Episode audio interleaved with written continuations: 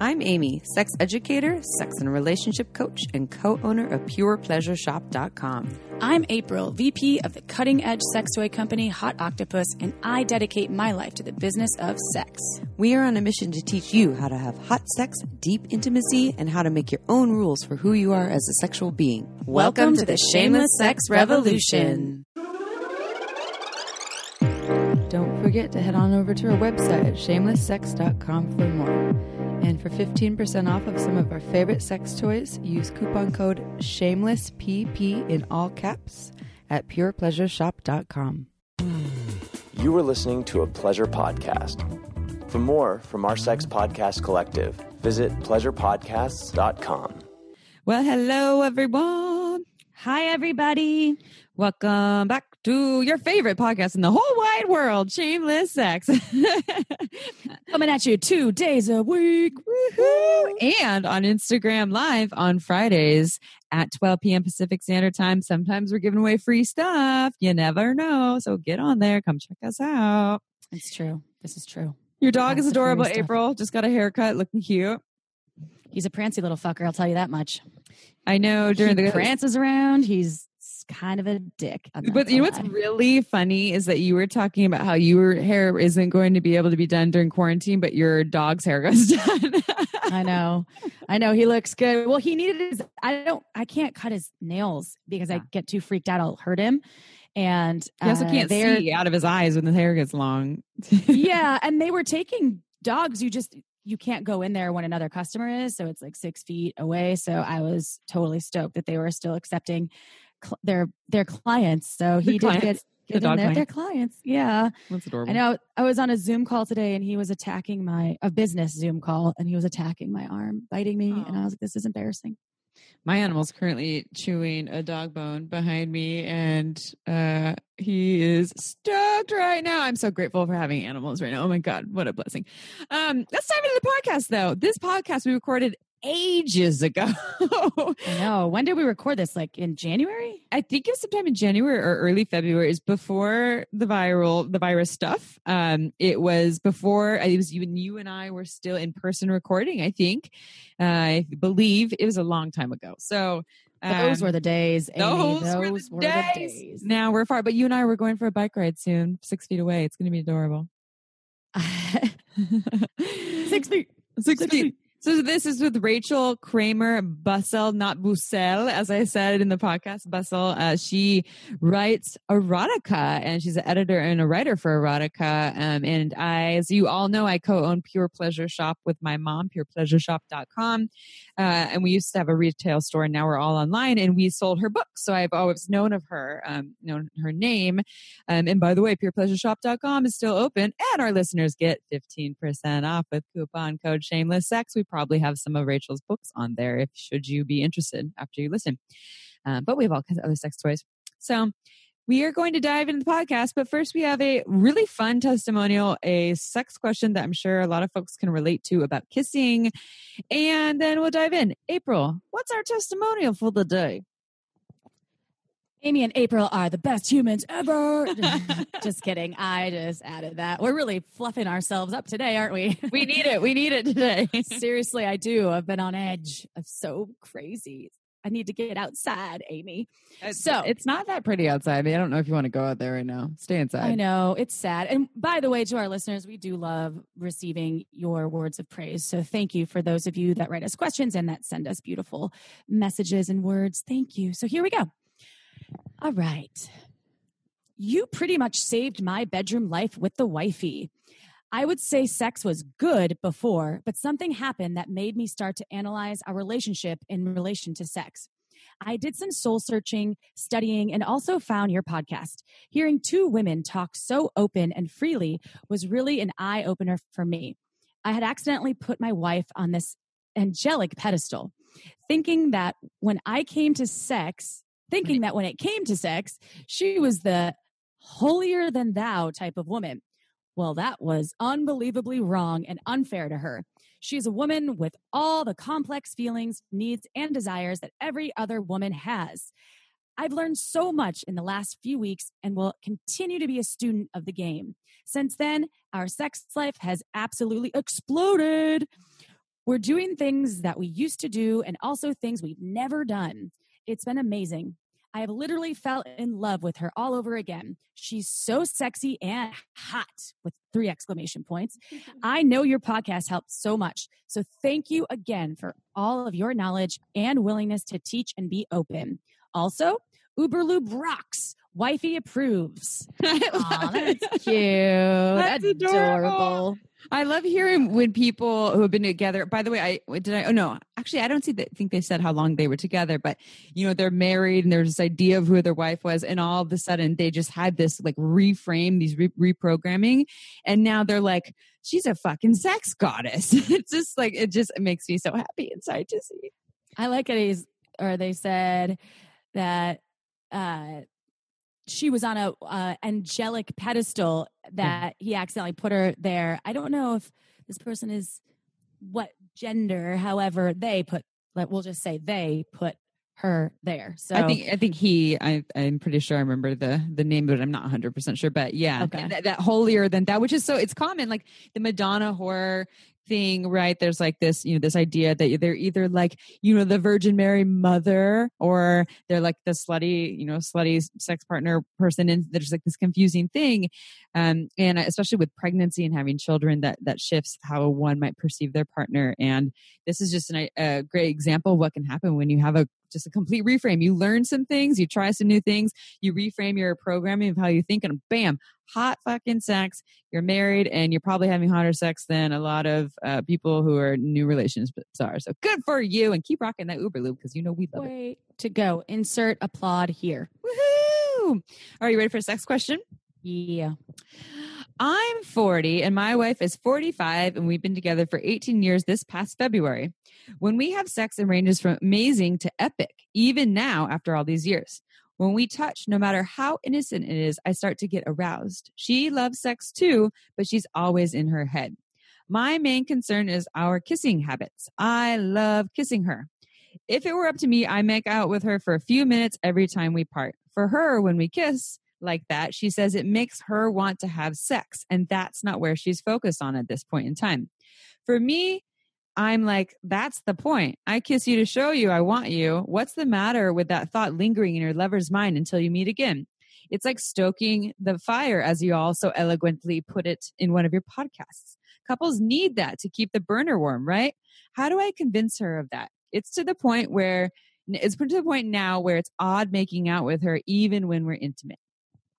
So, and this this this person, um, I'm pretty sure identifies as um, as a man, male. Um, he is essentially stating that he wants more kissing. He loves it, and it doesn't have to to lead to sex. It doesn't have to mean sex. Is I guess is what I'm gauging. Um, it's a, something that just like, yeah, there's a turn on that goes there, but it doesn't have to mean one thing, and that they really enjoy it and love it as a connection with their partner, and their partner has decided that it means sex, and they don't like that feeling in their body of, ah, now I'm turned on and and now we have to have sex, but I don't want to, so let's not even go down that road at all. And so now they're at this, um, this like this mess with each other. Oh my God. Is there your animal? Hey animal, how you doing? Uh, sorry. He, he agrees. He's just, Leggy's like, more kissing, more kissing. Woohoo. Hi, buddy. Nice to see you. Um, which I think is really common. And I think more so we hear this oftentimes from female identified folks. And I like that this is an example that uh, regardless of gender, a lot of folks experience this where they have a desire for more intimacy, more foreplay, more connection that doesn't necessarily have to mean sex. And And kissing itself can be such a powerful way for people to feel that. So the question is here, uh, how do, well, first of all, couples need that to keep the burner warm, right? Yes. I think couples often do, especially in long-term relationships. I think couples need kissing and foreplay and things uh, to keep the intimacy going and that burner kind of continuing to, to flame, the flame to, to shine bright. How do you convince her of this? Okay, I want to get away from convincing anyone or making anyone feel it's not, you're not selling them on anything, right? Um, it's more so, in my opinion, you don't convince her to change and do something. You share how this feels for you. So you're not saying like, hey, you need to do X, Y, and Z because that's what you should do. It's more so, hey, Like, I love kissing. Here's what it feels like for me. And what and kissing doesn't have to lead to goals. It just feels amazing to connect with you and to share that with you. And it's actually really important to me.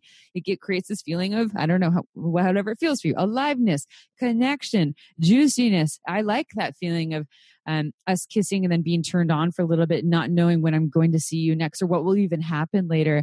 Um, and, it, and I don't need it to be goal-oriented. Um, I understand how you feel about it, but I'm wondering if maybe we can work together so that we can both have our needs met. So less convincing of her to feel a certain way, more you sharing just what this feels like for you and does for you and how important it is. And then asking her, you know, what her experience is and how you two can meet each other in the middle because it is important to you. April, you love kissing and desire more kissing in your life too. I love, yeah, it's true. Yeah. And I think it's not as important for my partner. So when I, I've kind of explained to him like, hey, in order for me to start getting aroused, if we're in an intimate setting or we're getting, you know, it's sexy time, uh, I, I kind of call in more kissing. And when it comes to our day to day, it's not something that really, he doesn't really go to that. Like, that's not his thing. So I think that, for me, it's not like make or break and I don't need it all the time. It is a requirement for me to actually get turned on. So if this, his partner's saying in our, um, our sex question asker here that she feels like she gets turned on. So perhaps it's just something like, okay, it's really important to me, but I understand that maybe it's not time for you. So I accept that, as long as we still get to tap into that when we're getting ready for our, our nightly kind of epic sex sessions, as as he put it, amazing to epic sex sessions. And that's sort of like a, a compromise or meeting in the middle, and also understanding what she wants. And I like what you said about the whole convincing aspect of it not necessarily being a, a good a good thing to try to tap into convincing anyone of anything, right? It's kind of, maybe it'll shift for her eventually. You never, you never can predict how people will change or shift. So I think kind of compromising for the, for the time being. And then if it, for, for the person that asked the question, if that's something that is really important to you and you prefer making out at all times, whenever you see each other and you're kissing, maybe bring that up in a way that is in a, in a gentle, in a gentle asking inquiry, in a gentle inquiry. Okay. Just yeah, let her know that. And I think, It's it's doesn't sound like anything in this entire question is is a, a concern, right? It's not like concerning like, oh man, that's some serious stuff you have to work through. It sounds like you have all the elements of really incredible relationship. So this little aspect, it's it, I think it's a, an, an easy fix. Yeah, it does. Yeah, it doesn't sound like it's, and it, this sounds like there is a lot of really great connection in sex and, and touch. And, and as April's saying, it, everything is a negotiation. Uh, relation, any relationship we have with anyone, whether it's business, a friend, a lover, we're constantly negotiating what are your needs, what are mine, and how do we meet each other? And it doesn't have to be one way. We don't just figure out, all right, here's the perfect formula of how we always meet each other. It changes day by day. So it, like April said, it could be like, okay, well, maybe we just make sure we make out before we have sex, or maybe, but we still find sometimes where we also, I get my need to just have that with you when it doesn't lead to sex too. And so just opening the door for sharing feelings um, and making um, some open the door for negotiation, figure out how do you both meet each other. And, and continue focusing on all the good stuff that you have. You have a lot of gold here that is really, really great. And I think that's, that's what I, I would I would do. It's easy and, to focus on the stuff that you, that bothers you. I think that that's in life and, and in relationships. You're like, oh, that's, we were just talking to the person that was on our podcast yesterday. The podcast, podcast hasn't come out yet.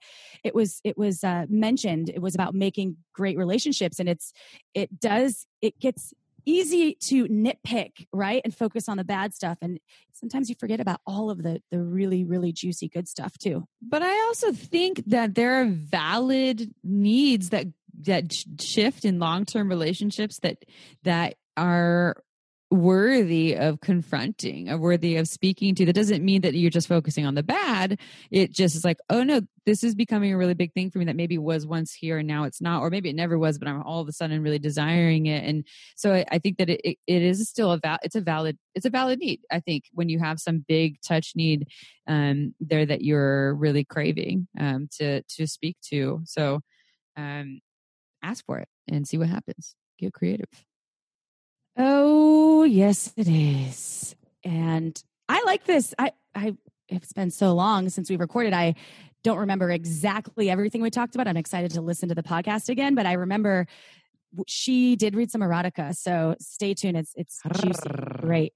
So Rachel Kramer Bussel is a writer, editor, event organizer, and writing instructor and consultant. She's edited over sixty anthologies, including Come Again, Sex Toy Erotica, The Big Book of Orgasms, Spanked, Red-Cheeked Erotica, and five volumes of the Best Women's Erotica of the Year series. Rachel's nonfiction writing has been published in The New York Times, The Washington Post, Oh, the, or- the Oprah Magazine, Self, Elle, Rolling Stone, and elsewhere.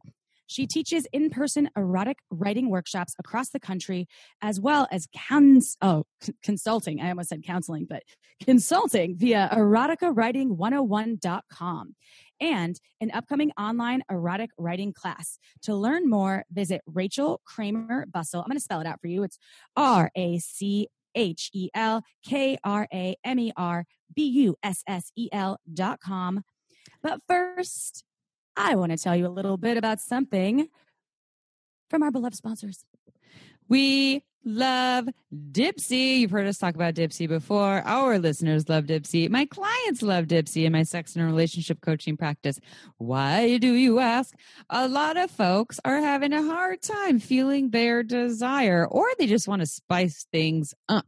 And we are uh, creative folks who like newness. We like hearing new stories, seeing new things. And Dipsea created this app where you can listen to these super hot erotic stories that can get you in the mood either for yourself or with your lover or partner at any time, anywhere you want to. It's sexy. April, you listen to Dipsea. What you think? I like putting on some Dipsea stories when I'm cleaning the house. These days I'm in the house all the time, so I'm listening in my headphones. So it's kind of a secret. It's my own little secret, and I get turned on, and sometimes I just go and masturbate in the bathroom. It's Ooh! Epic. So if you in your isolation want a little Dipsea action too, or just when you're home, you want to check it out, go to this little thing called the Dipsea app. You can download it where all the apps are found. And Shameless Sex listeners get thirty days free. You just go to dipsea stories dot com slash shameless and you get thirty days free, y'all. That's D I P S E A stories.com slash shameless. I'm going to say it one more time for you because I really want you to check it out. dipsea stories dot com slash shameless. All right, let's get back to the show.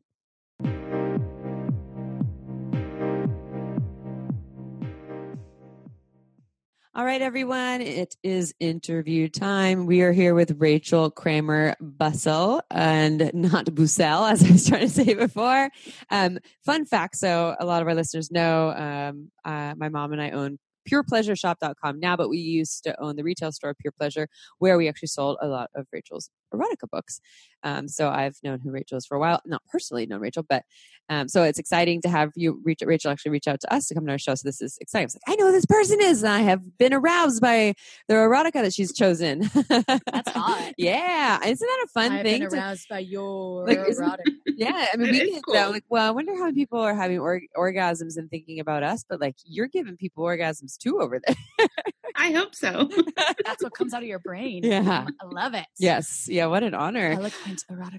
Will you so start by telling our listeners how you got to be where you are today in this world of sexuality? It's a little funny how I got into erotica because I had never written fiction before. I had always written, but nonfiction. And I was reading a lot of erotica. This is a little over twenty years ago. I was in college and then law school. That law school did not work out, but um, I, and I saw a call for writing about celebrities, so celebrity fantasies, and I thought, okay, I'm going to try this. I've been reading a lot of it. I I wrote a story about Monica Lewinsky. It was called, very imaginatively, Monica and Me. And it was basically about a character who's almost exactly like me, who has a fling with Monica. And that got published in two thousand. And I've pretty much been writing erotica ever since. And then a few years after that, I got asked to co-edit an anthology and then edit some more of my own. And now I I do more editing than writing, but I pretty much work with erotica in some form every day. Oh, wow. What, and that that's a that's a fun that's a pretty fun gig to have to to be in the world of erotica. It's pretty exciting, and I think for me, not that I don't want to continue writing erotica, I do occasionally, but I don't have new ideas all the time for myself, but I'm always curious about what other people are cooking up in their brains. So doing what I do and getting to edit stories by people from all over the world is really exciting. And some of them are just starting out like I was way back when. So that's cool because they're very excited. Sometimes it's their first published story. And other ones are, you know, maybe they write um, romance or they write something else entirely. And this is a diversion for them. Uh, and it's just very cool to get to kind of see where one theme emerges, out of one theme emerges so many different takes on it, and many that I could never conjure up, even if I sat at my computer all day. Um, you know, people write about everything from mermaids to, in my new book, there's an aerialist story. And I, I almost don't even understand all the logistics because I don't know how to do aerialist performances, but the author does. So it's really exciting. And I think it makes me a better writer to be an editor, and and vice versa.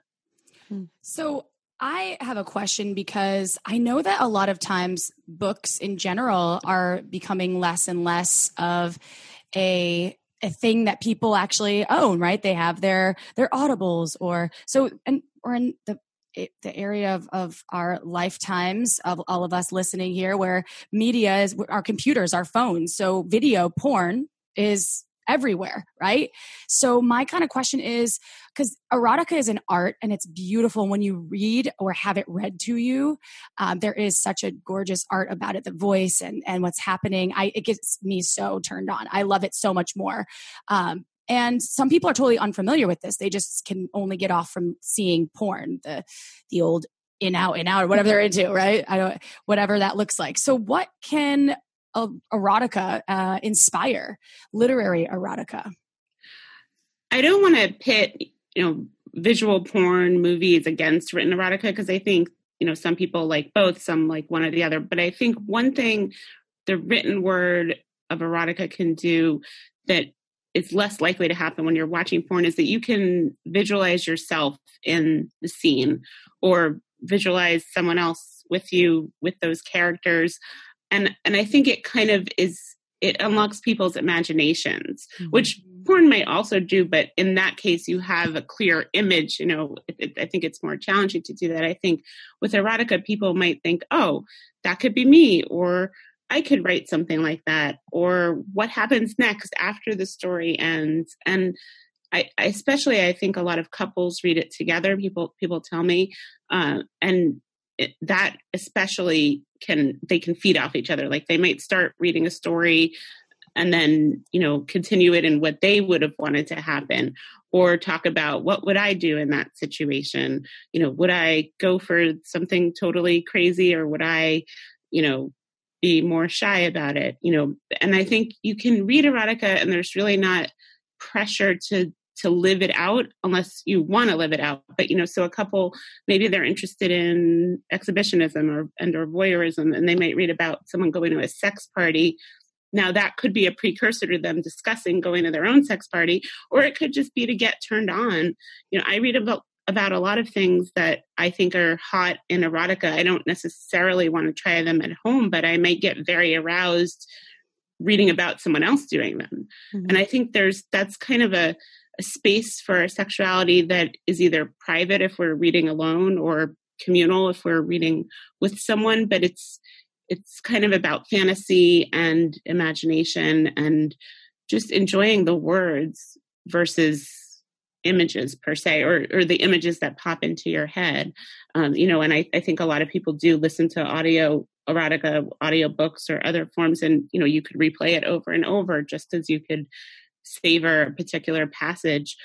You know, I'm sure some people read certain parts of erotica over and over and maybe skip over other parts, and that's okay too. Like that, the same way you would with porn, like that's fine. There's no right or wrong way to approach it. How, yeah. how does, so how would you say, to, well, I guess this, there's two questions. One, so how do you as an editor choose, like what makes good erotica, right? Or like maybe good's not the word, but like, how do you choose the erotica that goes in these, um, these books, these or anthologies, if that's the right term, terminology for what you're doing? And then also how do people, how do individuals choose the right erotica for them?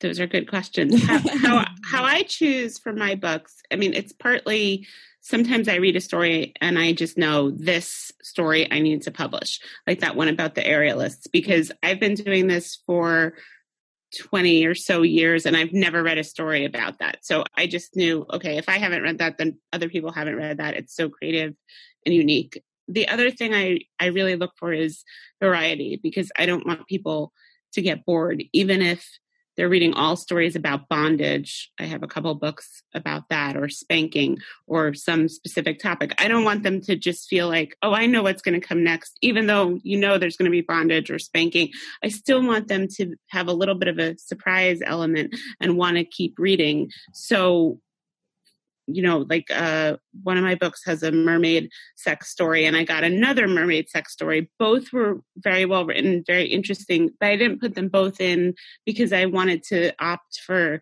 something else that was different. Now, in some cases, I might use that other story down the road another time.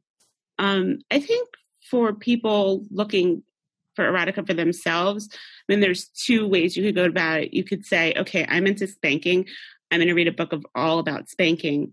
I think for other people, sometimes they don't necessarily know I'm into X or Y, or they think they're into this, but they want it, their minds to kind of be opened, or maybe they don't know they want that, but they could appreciate that. And I think that's where erotica anthologies can come in, because there is a lot of variety. You, you don't, you're not going to spend, you know, ten hours reading one story like you would maybe a novel and then feel like, oh, I didn't like that. You can skip around and it only takes you a few minutes to read each one.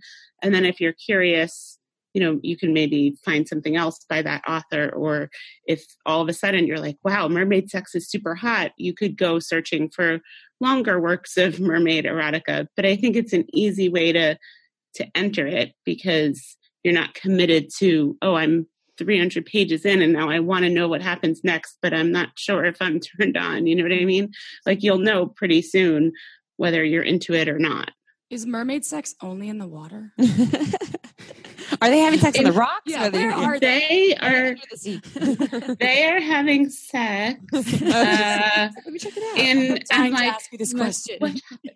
See, that's when I personally probably would not have written, because I would I would have been too nervous about getting all the details wrong. But um, but I think this one was very interesting because it's kind of a, a culture clash story, because it's about a woman and a mermaid, and that, you know, she's not sure what's happening or what's going to happen, and you know they can't really speak in in the same language, so they're communicating with their bodies. So I think there's a lot of really interesting things going on there, and I think stories like that are are interesting, because you know you're not going to live that out in real life, because a mermaid does not actually exist. So what I, th- I, think, I think people are interested in the kinds of sex both that could really happen, like yeah. oh you know maybe I would be going about my day and something wild happened, and as well as the ones that could not actually happen, but but we they occupy our minds, like they do um, intrigue us. Mm-hmm. It's the Little Mermaid two point oh. I know, yeah, it's like, yeah, little Ariel, Little Mermaid triple X. Getting spanked with her fins. Oh no, getting spanked with his fins. Did he become a merman? No. Oh no, she became a human. I think yeah, she human. It's been too long. Oh, wait, since I've oh, wait. I don't remember. No, she became oh. a human. Anyway, princesses and princes. uh, so I loved what you said. A piece from my um, my first question to you about when folks like couples could read each other. I love that so much because it is in your partner's voice and you can switch off reading, which I think is such a great idea as well. Uh, so I guess my, my next question is about incorporating erotica into your sex lives. You mentioned you could act out the, the things. Of course, there's no rules, right? Anyone can do whatever they want. Uh, but I was wondering if you have any suggestions about how couples can just incorporate erotica in their sex lives.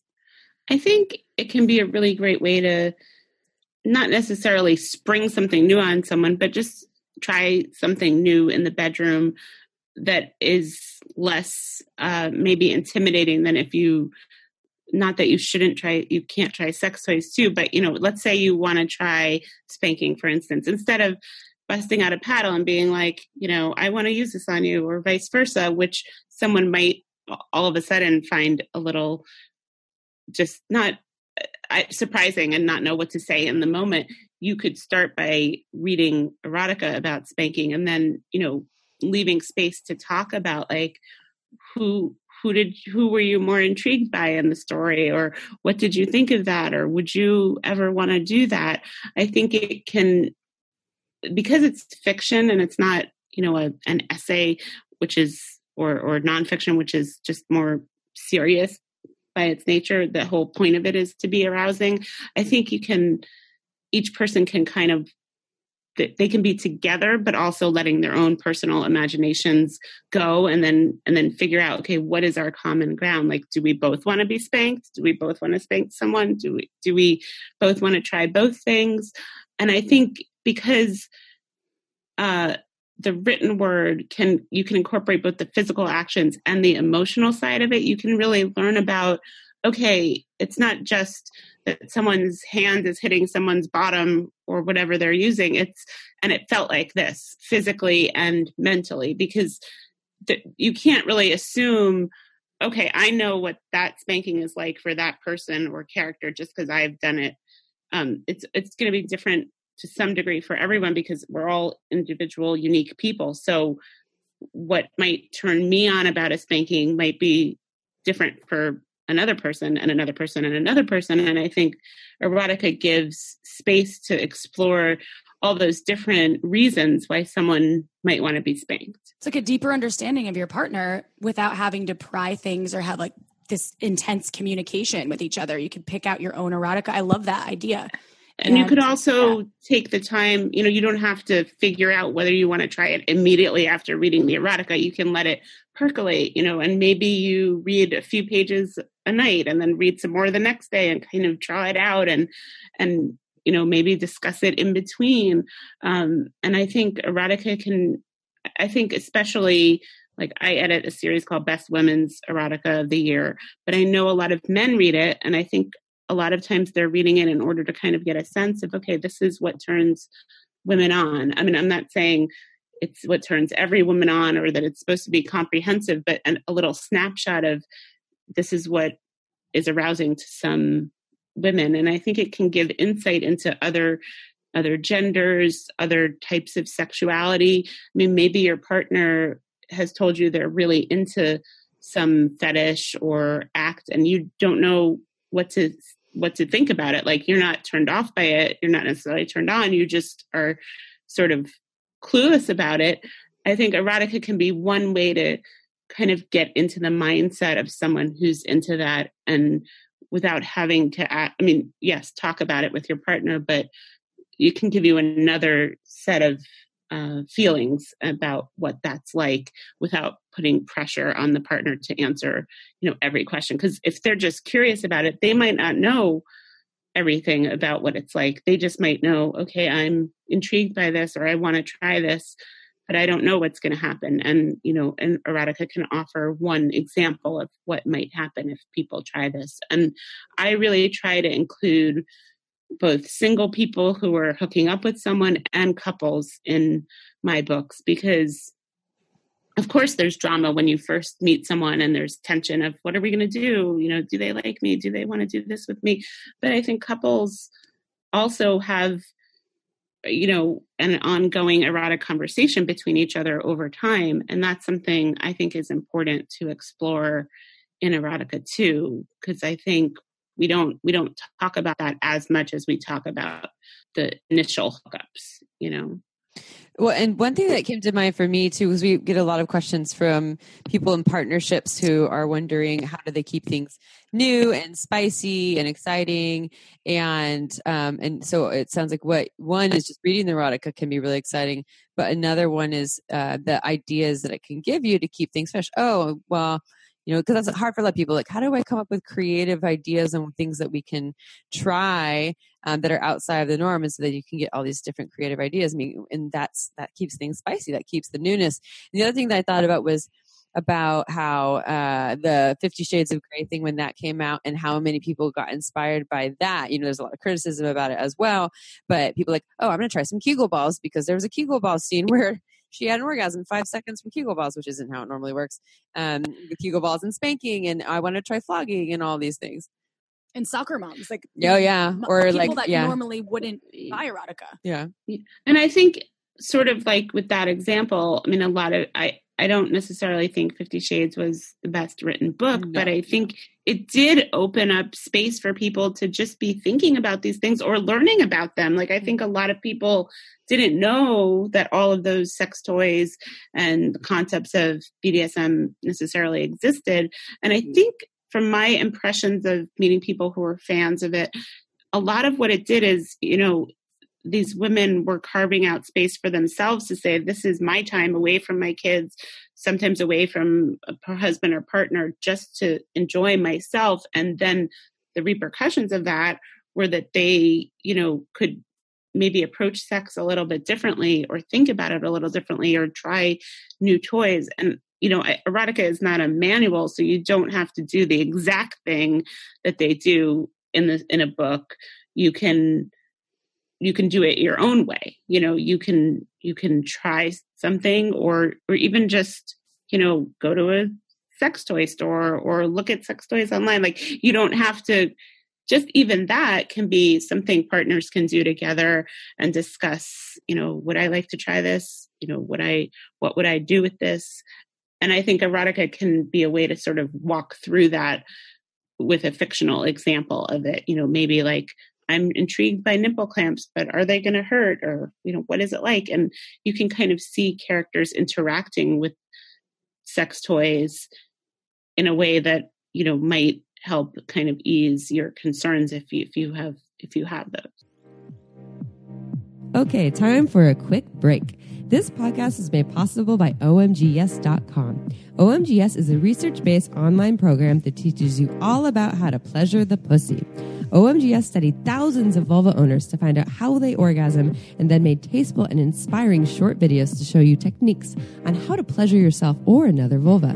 I've been recommending O M G S to my clients for years and has changed their lives. So for all you vulva owners or vulva lovers out there who may already be having good orgasms and you want to take it to the next level, or perhaps you want to explore more variety in your playtime, O M G S will have something just for you. With two seasons, one all about internal and the other all about external techniques, it's better than any book or D V D money can buy. To learn more, visit omgyes.com backslash shameless. Our listeners get five dollars off. Check it out. This podcast was also made possible by Uberlube. It's a luxurious silicone lubricant great for all kinds of sex. It's less likely to throw off the pH than most other lubes, and there are hundreds of doctors who recommend Uberlube to their patients, whether they want to make their hot sex even hotter or for folks who are experiencing dryness. You never knew lube could be this good. So whether you're an avid lube lover or you've never used lube before, Uberlube is right for you. It has no flavor, no scent, and feels absolutely amazing on the body.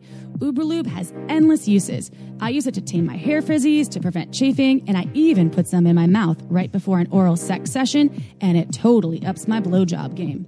Oh, and the bottle, it's gorgeous. It's totally discreet and looks more like a beautiful cosmetic product, so you can even leave it on your nightstand shamelessly. To learn why we think it's the best lube on the planet, check out uberlube dot com. Use code shameless sex and you get ten percent off and free shipping. That's uberlube dot com. Go check it out. And now back to the show.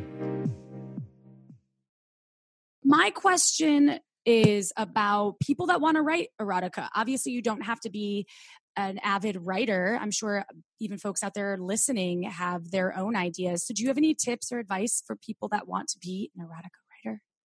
Maybe I think one of the coolest, uh, I think one of the coolest parts of erotica is that you don't need a degree. You don't need to have written anything before. You just need your imagination. A lot of people start out sort of like I did, writing about things that they personally fantasize about or that they've done. And I think that's a great place to start. You know, some people want to talk about in erotica their own personal life, and some people want to go the opposite direction and not, you know, reveal anything personal, but but think about, okay, what if I was, you know, what if I lived on Mars, or I'm a woman, what if I was a man, or whatever. Um, you, you can do any and all of those things. And one of the great things is you have the internet at your disposal. So you can look at photos for inspiration. You can look at news stories. You can look at, you know, how-to articles if you want to know something super specific, or you can even look at forums where people are talking about, like, I'm turned on by this.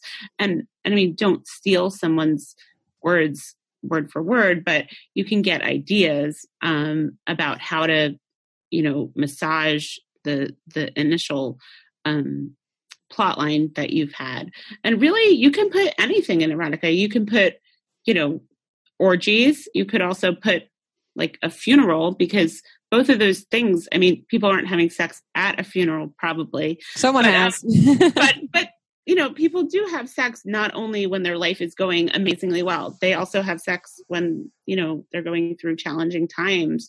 And that can also be part of erotica if that's what you want to write. I've written erotica that people have told me made them cry, which is not, you know, that's probably not the direction most people want to go. And I wouldn't necessarily say write a whole book of super sad erotica, because that might make people too sad. But, um, but, you know, you can incorporate all of life's many different activities and emotions into erotic moments. And because, you know, we're still sexual beings, no matter what else is going on in our lives.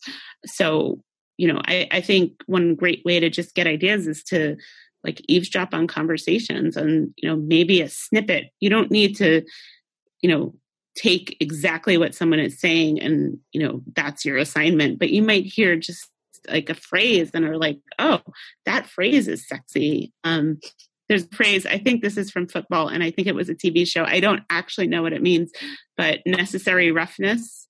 It was a T V oh, show or yes. I think, and, and I don't actually know what it means, but I just loved that phrase because I thought, oh, how kinky is that? Like, mm-hmm. What does that mean? How can I take that and make it into a story? So sometimes I just start with words and I and I work from there, or sometimes I start with, my friend told me about going to Paris and seeing this woman who was eating French fries with a fork on a plate with like a burner underneath, and it was so sexy to me. Like, I don't think of French fries generally as a sexy food. There was something, I, I love French fries, but I, I don't eat them in a really sexy way, but that intrigued me. So I wrote a story about a woman who sees a woman doing that and goes in and they share French fries and more. So, you know, just talking to people about things that they might not be telling you a story that they think is erotic, but it might spark something for you. And I, and so I think really you could look for inspiration, T V, the newspaper, your neighborhood, your coffee shop, or the grocery store. Um, you can really turn any moment of your life or someone else's life into something that is erotic, because I think what makes it sexy is sort of what I was saying before. It's the motivation of the person.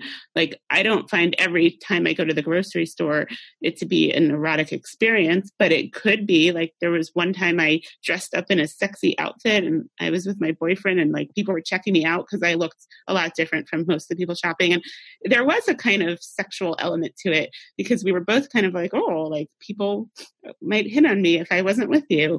Mm-hmm. So, you know, you can use everyday life experiences and give them sort of a, a supercharged erotic element that maybe you wish would happen, or even if you don't wish it would happen in your fictional world, you wish it would happen. Amy made me a taco before we started recording, and I want to know how you can eat a taco sexy, because mm, that just brought up okay. something for me. I was I want to know if anyone out there can write erotica about eating sexy tacos. April shoved actual, it in her mouth. She's like, oh, I know, I gotta, oh eat God, I gotta eat quick. And then it's just everywhere. So, I mean, that could be hot. Well, yeah, I mean, it could, I think it could. Maybe like you, ha- there's a reason you have to eat it in a hurry. I don't know. I, I'm, I'm not great at like on the spot, but I don't know.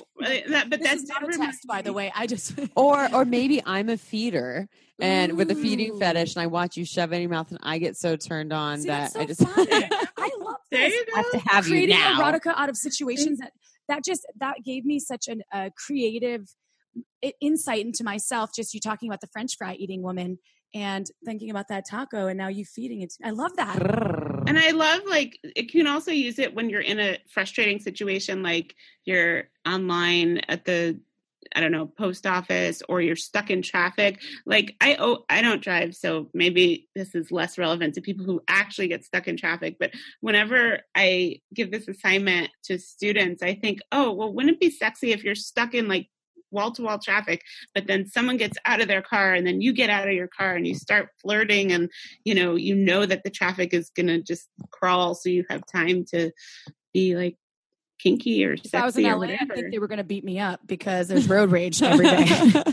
Depends on the city. However, yeah, uh, yeah right. But that is sexy. Yeah. Some hot. But you could make anything. Or, or, or a broken down car. Or um, one time I wrote about this woman who was setting fires in her house so that like sexy firemen could come over. Did but I had to do research. I didn't. I didn't want her to like burn down the whole house because that would ruin the mood. So she had to set small fires, like a microwave fire, or like a little like something that you know would require help but wouldn't. Damn, it happened again. Everything.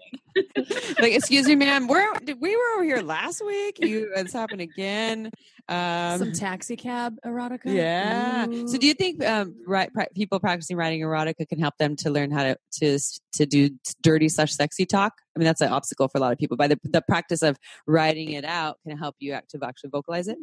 Yeah, I think it can. I mean, I think one of the biggest notes I give to authors is I say, but how did it feel for them? Because I think a lot of times their impulse is to describe the physical action, like, you know, her leg was here and her leg, her mouth was here, or, you know, whatever the physical thing is.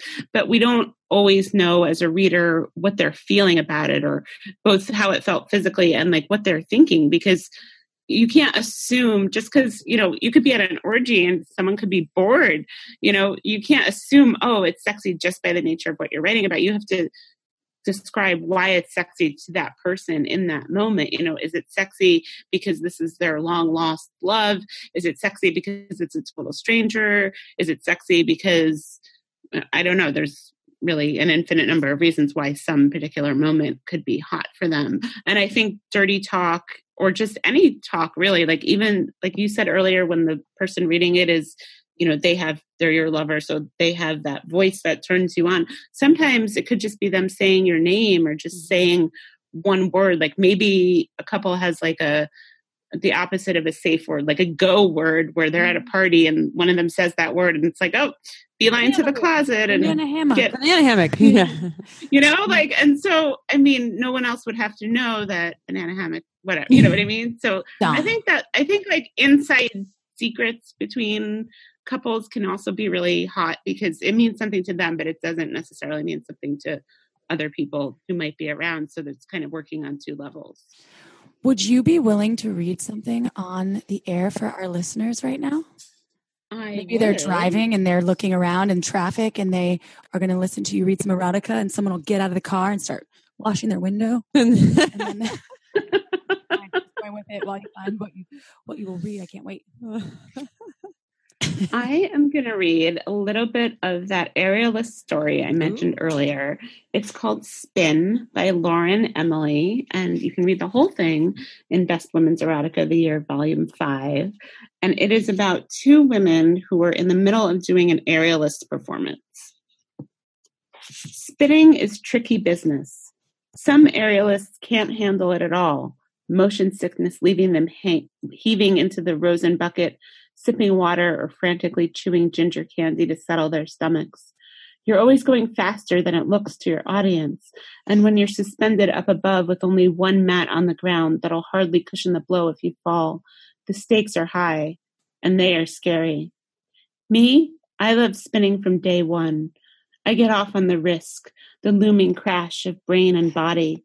If I don't concentrate on the fabric, take deep breaths, just plain enjoy the ride, I'm toast, as I've learned the hard way after wiping out, slamming my shoulder into hard ground one too many times, or staggering out of the fabric begging for mercy. But when I catch the moment, spin just right, find that sweet spot of chaos and control, there's no greater high. You shift forward just slightly, and your ice cream tits sink into my back. I grip the fabric above me even harder, my arch starting to cramp, but I'm intoxicated from your lips brushing the nape of my neck, where an errant strand has escaped from my shellac topknot. I know from the way the sling pulls, the audience's ooze, the unobtrusive flash of the camera down below, that you're extending your leg behind you. A flawless arabesque, like you learned in Parisian Ballet Conservatory with Missois Renard years and years before we met. Better to distract everyone from your fingers playing lower and lower as my clit hardens, ignoring three layers of thong, thick tights, and iridescent dance trunks. I bite my lip at the hedonism of it all. You like, you whisper, as the tenor vocalist on the glass track sounds a round O in harmony with my own. When you nip my earlobe, my panties become soaked, but the performer in me wants to milk this moment for all it's worth. I grab the fabric with my extended arm and flip out, dangling above the ground with only one elbow hooked in the fabric, to the crowd's delight. We're going full-on improv, and I can already tell I'm a hair's breadth from having an orgasm in the air. Your mouth is an O of surprise, like you didn't know I had it in me. Ha, two can play this spin.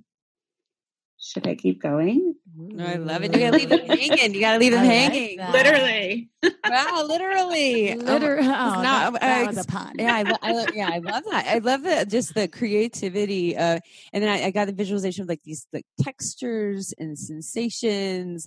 And I know that it's unique for everyone what they'll they'll take from it. But I definitely you know felt that. I forgot exactly what was said. Like you know, oh, feeling your ice cream tits. And like, it was also like fun. This, yeah, and and there fun, was yeah. some quirky side things that I don't even know about for aerial performances and the artists that do those things that I think, yeah. Like and that. I think what I was saying before about like how to find the erotica you want, um, I'm not just saying this because it's self-serving, but I think what's cool about an anthology where there's different sexualities is you might, you know, your sexuality might be one thing, but you can still be turned on by reading about people who are different from you.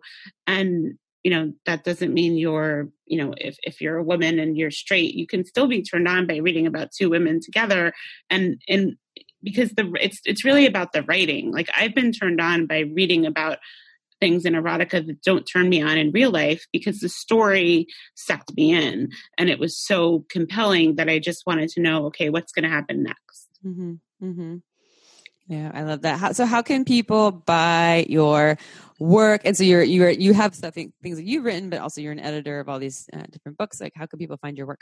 You can find me at rachel kramer bussel dot com, and there's links to my books. Uh, B W E of the year dot com is where you can find about about Best Women's Erotica of the Year, and all of the books are available in print, ebook, and audiobook, and you can sample those online, so you can figure out. Uh, you know, which ones you want to buy. Some, some have all different sexualities. I've done a book of bisexual erotica and spanking, bondage, basically not everything, but a little bit of everything, mm-hmm. almost everything. I love that. There's so many options to explore. So things can always be spicy in everyone's relationship. I think erotica is, it's my new porn. I'm trying to take another porn break anyway. So erotica is lovely. And it's, it, it does have this masterful feeling to it. And the writing is beautiful. So. Well, it also reminds me when we did the interview with um, Doctor Nan Weiss and yeah. she's talking about news. She said, she's like, don't watch the news, read the news, because you watch it, it's, it's, it's shifted, it's altered, you know, it's, bi- there's a bias there, but when you read it, you get to make, you know, and that's, I mean, of course it can still be biased in print too, but there's more room for you to make it your story, you know, with your imagination. Um, so we're not shaming people out of, you know, watching the news or porn. And I think there's just more room for uh, individuality and creativity um, within your experience when you read it. So, and if you are, can I say one quick no, thing? Of course. If you are a fan of porn, Joanna Angel has a story in Best Women's Erotica of the Year, Volume five, that is basically a true erotic story with a few tweaks she made, but it's called One Last Gang Bang. Uh, I love that. That one is a lot of fun. So one last gang, one last chip. gang, gang. I was just going to encourage and invite our listeners to grab a glass of wine, Margin's wine. Oh yeah, and curl up with your favorite erotica, either by Rachel Kramer Bussel or one of the folks that she edits for or with, I should say, and uh, yeah, enjoy yourself and try something new if you've never read erotica or had someone read it to you. I think that's such. I love this episode. I. I want to write erotica just for you, Amy, about taco eating. Yeah. Did you say margins wide dot com? Yes, I'm, I'm about to. So okay. If you have never checked out margins wide dot com, go ahead, do it. Sign up for the newsletter. She does two releases a year of boutique small batch wines that won't disappoint. We love them and we love all of you. Yes. And Rachel, we, we love you too. And when April writes her taco erotica, she'll send it to you, Rachel. You Please can do. For editing. It might need some help. So, I, but I will. I will send it. So thank you for your time and all the info yeah. and sharing your gifts with the world and with us. Thank you. Ironically, I'm having tacos for dinner tonight. Oh, perfect. Now you're going to look at them differently. You'll be like, oh, how can I save it? This wow. taco. Juices get all over. I love that salsa. All right, y'all. Thank you for being part of our Shameless Sex Revolution. You are amazing. We'll see you next Tuesday. Ciao for now. Don't forget to head on over to our website at shameless sex dot com for more. And for fifteen percent off of some of our favorite sex toys, use coupon code SHAMELESSPP in all caps at pure pleasure shop dot com.